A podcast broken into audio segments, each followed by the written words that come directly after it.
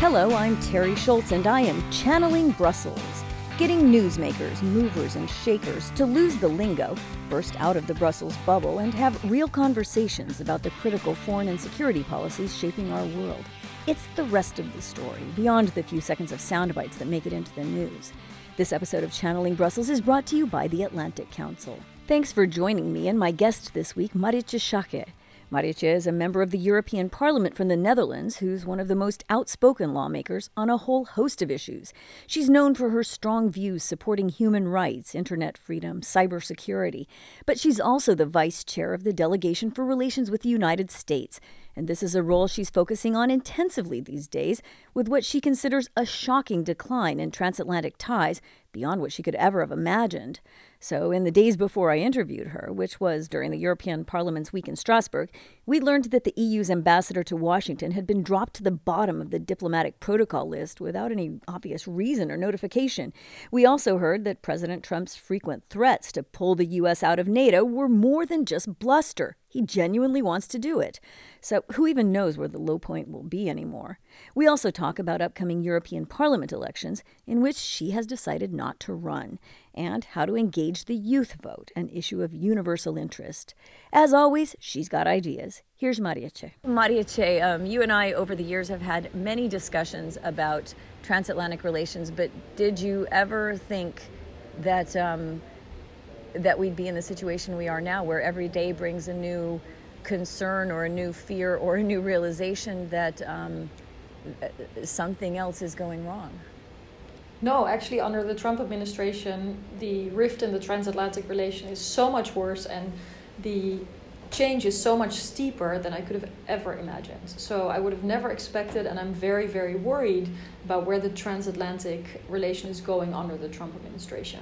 So we'll talk about several things, but um, the latest of which is this story by my former colleague here in Brussels, Julian Barnes and Helene Cooper, um, laying out intricate detail how President Trump actually does want to pull out of NATO. How much does that concern you? Well, it confirms what we've heard in, in different iterations and which was then corrected. And, um, you know, it, it confirms oh, We thought it was corrected. you mean pasted over. Exactly. Now we know. yeah, exactly. So, you know, initially it was like, no, no, no, don't be so worried. Uh, we're committed to Europe whole and free as we've always been. Europeans have to pay more, but, you know, our commitment is, is not changed. But it seems like Trump, in fact, has considered pulling out of every international agreement or organization. I mean, there are ongoing speculations that he, in fact, would like the WTO to fail or for the US to actually pull out of the WTO. So the fact that he has actually, you know, toyed with the idea of stepping out of NATO, I think has been on our radars, was then taped over by reaffirming that the US would be committed to Europe's security and that it was a shared obligation. Uh, and now we know where the true thinking of the president is. And, and of course, it adds to our worries. And one of the things that I found most striking, having having followed um, also NATO's attempts to make it seem like nothing is wrong, um, was the comment in this story that um, that Trump apparently was surprised when um, NATO, Sec- NATO Secretary General Stoltenberg said what he always says in this case yes, yes, we hear these things, but look at what happens on the ground. Um, they've increased their spending, they've increased their troop numbers in Europe. There's no backing away.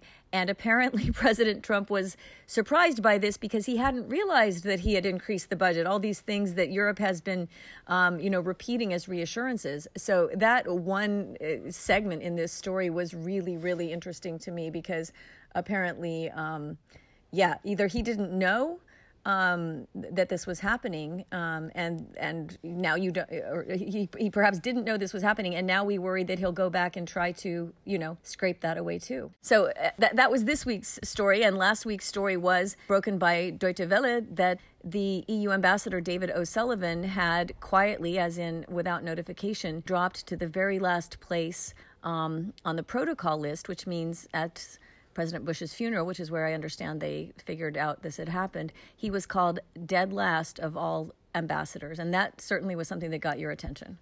Yes, it did, because again, it's one of the many confrontations that we've seen coming out of this administration.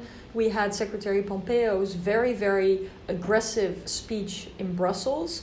Uh, we've heard the president, you know, um, uh, cozying up to the nationalist, populist forces in Europe that are really opposed and often attacking the sitting governments of many countries, from Italy to Poland to Hungary to the Brexiteers in the UK.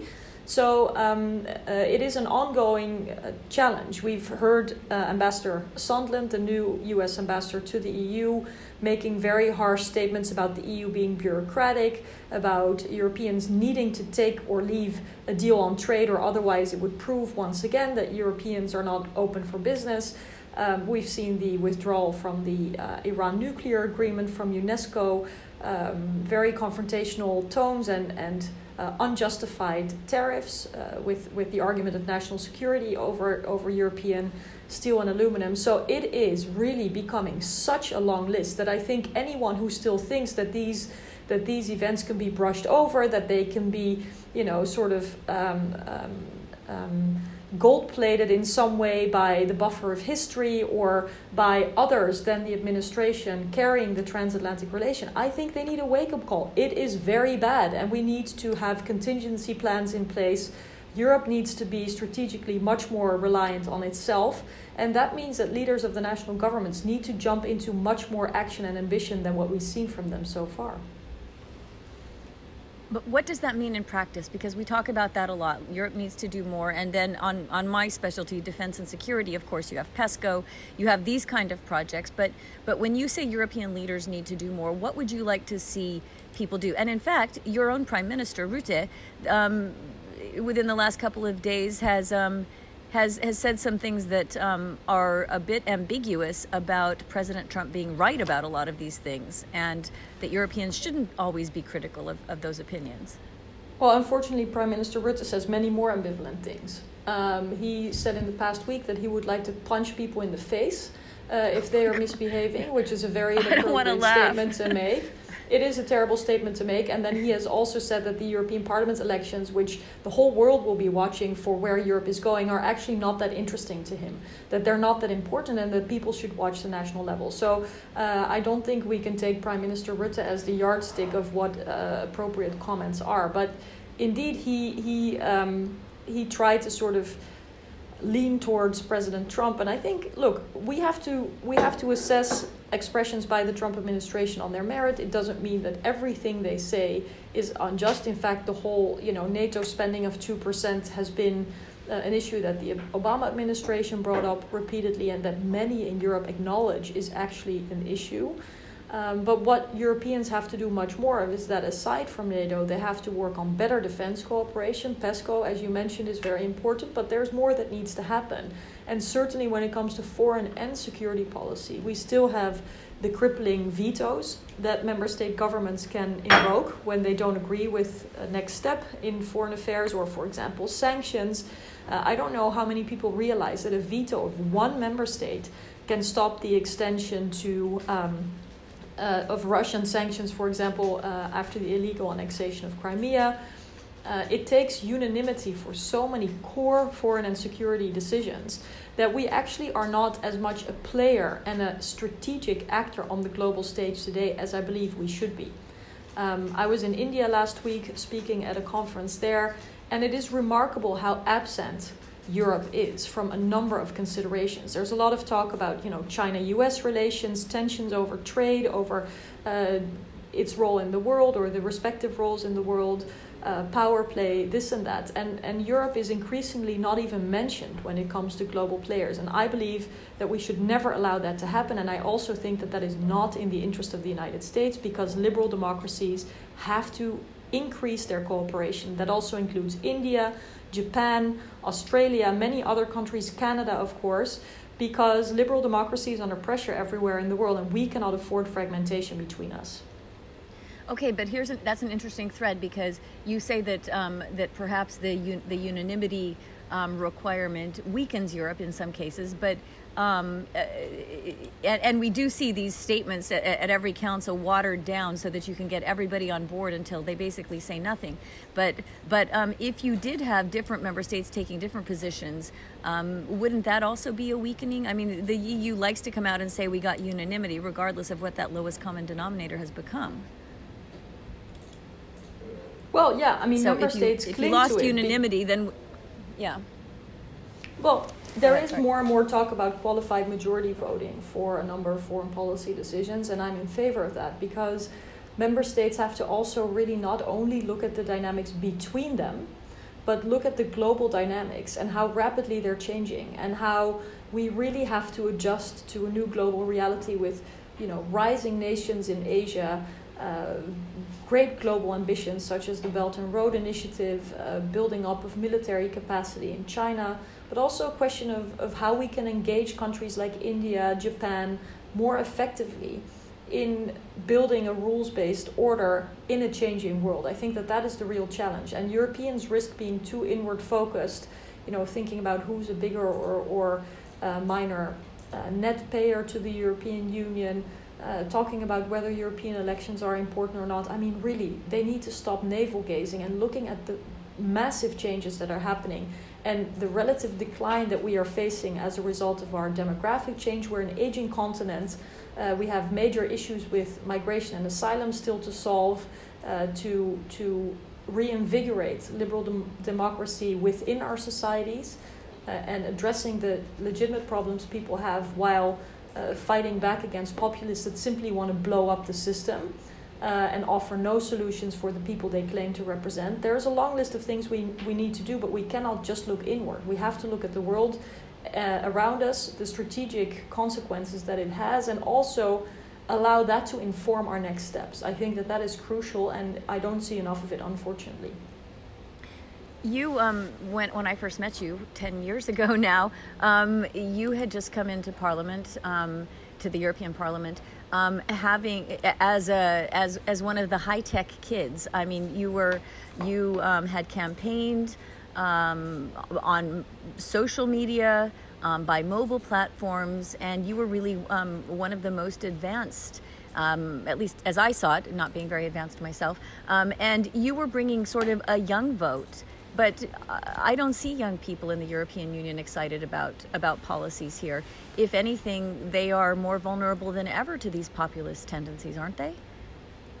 I mean, what can well, we do? no, I think it's a mixed picture. One, I think we need to do a lot to bring out young voters. Look at the lessons learned from the Brexit referendum, where young people largely stayed home and were then very disappointed to see what decisions the older generation had made about their lives, essentially uh, young people voted for Remain in much higher numbers than uh, older people did, but actually they didn't turn out in, in similar numbers as old people did. So we need to reverse that trend because um, young people don't allow their parents to choose what they're going to wear or what they're going to look at on their cell phone. so why on earth would they allow others to decide for them what the future through the political system looks like? So I, I really believe that this challenge of bringing in young people remains a top priority. But I also see developments, you know, like Volt, this very pro-European movement that is manifesting itself all over Europe by young people who think that even very pro-European parties like my own uh, do not go far enough. They want to start a real movement.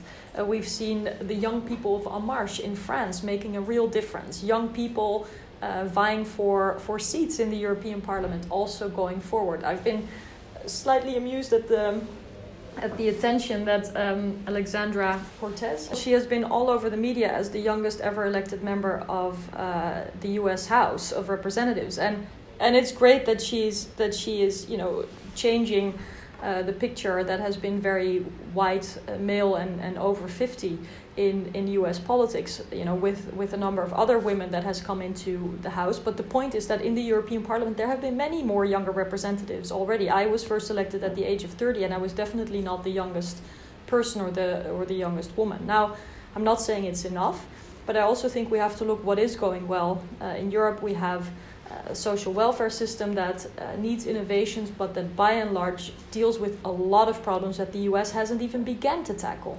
We have healthcare programs that are affordable for people with good quality care. We have affordable education for people so that where you're born doesn't determine whether you can get access to high education and, and good quality education.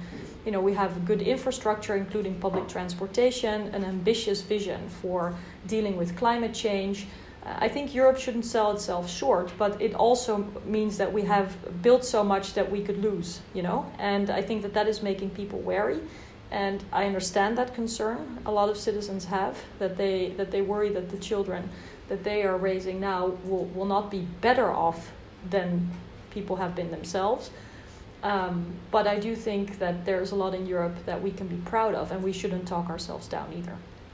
But how, I mean, I agree, uh, uh having lived here and, and seen um, the, kind of benefits that EU citizenship brings, but but I don't see a lot of people around me um, quite as quite as appreciative of that. And I, do you have any practical ideas about how to get out to get out that youth vote? I mean, the the commission has spent a lot of money on making fancy videos um, in years past, but I don't see that they've um, increased the the youth involvement rate. I don't know if they have, but it doesn't. No, usually be, the um, cool any... video is not as cool for for the recipient as it is for the messenger, right? Um, when the institutions think that they have like tackled the next thing, a lot of young people have like already moved on much much further. So I do think that using social media in a clever way works, and I think it is not really the institutions that appeal to people because they are um, much more abstract, uh, far away uh, blocks of, of, of real estate where people work. I think it is more the candidates and the idea that people have a choice to vote for someone that represents their ideas best.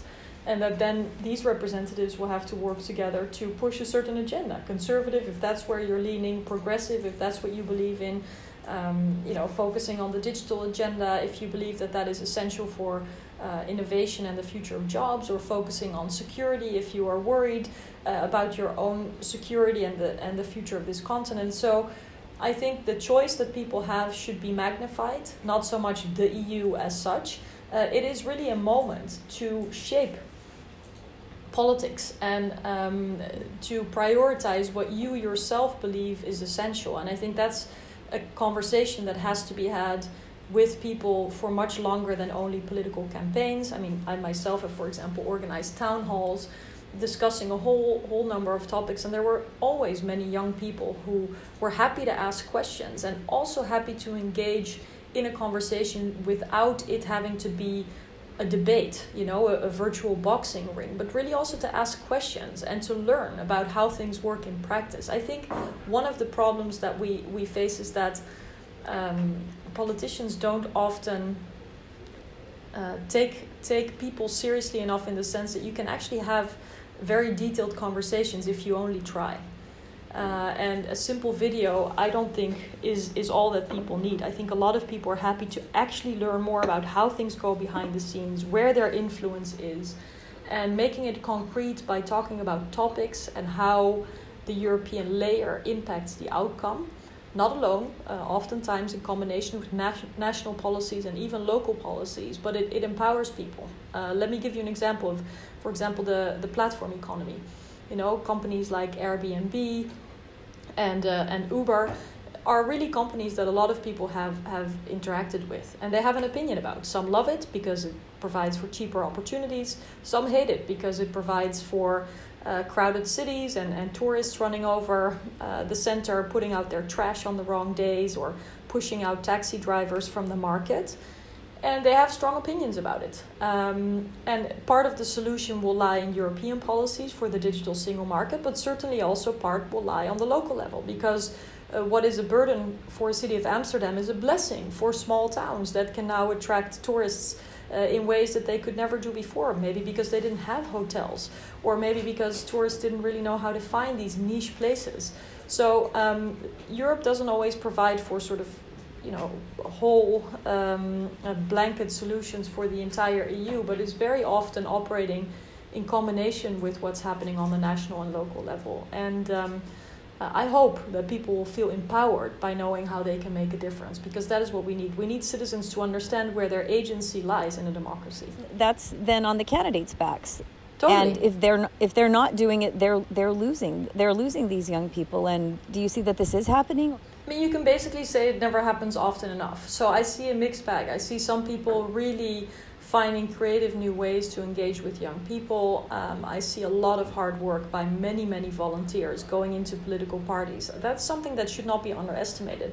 Political parties run on, on armies of volunteers that are going out in the cold uh, to talk to people on markets, um, in libraries, at stations of public transport, in schools and universities, at business associations, uh, really everywhere that they can to listen and understand what is going on. I think the political center, whether it's Christian Democrats, Social Democrats, Liberals, uh, that's the political family I belong to, but also Greens to some extent, if they uh, wish to gravitate towards the center, have understood that uh, these are critical moments for sort of the core supporters of open societies and, and a liberal world order, and that they have to double down to engage people. And I believe that, again, these elections will be determined by who can be brought out to vote. Uh, and certainly, nationalists, populists, people who want to break down the system that we cherish and want to innovate and improve, are also trying to bring out new voters and um, have, to some extent, provided an outlet for people who didn't feel represented. So uh, I think it you know it shows that it can be done to attract first-time voters or to bring people out, but it requires work and it requires meeting people where they are uh, at the ideas that they find relevant uh, to present them with the choices that they can make and the solutions that we can build together. But there also has to be a space for compromise. I think one of the problems in today's debate is that so many issues are presented in black and white form, you know, winners and losers, um, good and bad people, whereas really the picture of democracy in practice is much more nuanced. And you have to be able to work with your adversaries. Uh, negotiate hard, but accept a compromise at the end that can be supported by a majority. So you never have a sort of winner takes all in Europe. There's fragmentation everywhere, there's cooperation in coalitions everywhere, and there will be in Europe, whether it's cooperation between the nationalists, who always pretend to have uh, the best solutions by themselves, but who are really working well uh, together effectively on the European level. Uh, and there has to be better cooperation in the political center too. Um, and do you think that, that populism is a bigger threat now as we as we look towards the European elections and several national elections this year as well? Do you think this really is um, a, a bigger threat now, or are we just talking about it more? Um, I think it is certainly a challenge. On the other hand, there have been representatives of nationalist populist parties here on the European level for a long time think about the UK Independence Party that had 24 members coming in last time. I mean, they will not be here anymore after after Brexit. Um, we have had uh, relatively large contingencies of the Dutch far left nationalists here represented for two terms now. Um, the same goes for, for others, like Front National from France, for example, or um, Italian, Polish parties. So it is not like this is the beginning of representation of the far right and populists on the European level whatsoever. It is not like this is the start of a represent, representation of nationalists and populists. It is also not a beginning of cooperation between them. Uh, it will also not be the first time that they are going to use European subsidies uh, very, very um, ambitiously while they are spitting on the European Union in the words that they use about the future. So um, it is also time to look a little bit deeper. And I think sometimes media present it really as if this is going to be the first wave of nationalists coming in. Nothing could be further from the truth. yes, I mean we we've watched Nigel Farage sit with you there in the in the European Parliament for for so many years now, decrying the institution that pays him a fine salary just to name one example. Exactly. Yeah. That's true. Yeah. Mm-hmm. Um, I, I want to bring it around again now to um to, to the U.S. and and also to you because you've got um, some some personal news. You you won't be running uh, again mm-hmm. for a seat in the yep. European Parliament. And I don't know if you're ready to talk um, yet about what you, what you want to do next. But in, in the same breath, I'd like to know what, in particularly in your role on on the Committee for Relations with the U.S., what you see ahead as you continue in this seat through the May through the May elections. I know you're going to be doing some teaching at Stanford. Yeah, that's actually coming sooner. Uh, so I remain very committed to not only the transatlantic relation but also the open internet and uh, peace in in cyberspace, if you want to call it that, because the whole uh, geopolitical stakes and confrontations between companies, countries, uh, at the expense of, of people and the open internet itself is a very, very high stakes um, struggle that I think deserves more attention. Uh, I remain committed to the public cause and the rule of law online, um, towards democracy promotion. So there's a lot of core topics that I've worked on with great pleasure as a member of the European Parliament that I believe will uh, guide me in the next step that I'll take. I'm not sure yet where that will be, But until I actually leave the European Parliament at the end of June, uh, I'm going to work as hard as I've always done, uh, including as Vice President of the US delegation. Uh, we are hoping to make it to the US one more time uh, in that capacity this year uh, as well, because when we were in Washington last, our program was understandably a little bit uh, changed because of the ceremonies for President Bush uh, as, as he was um, buried and honored.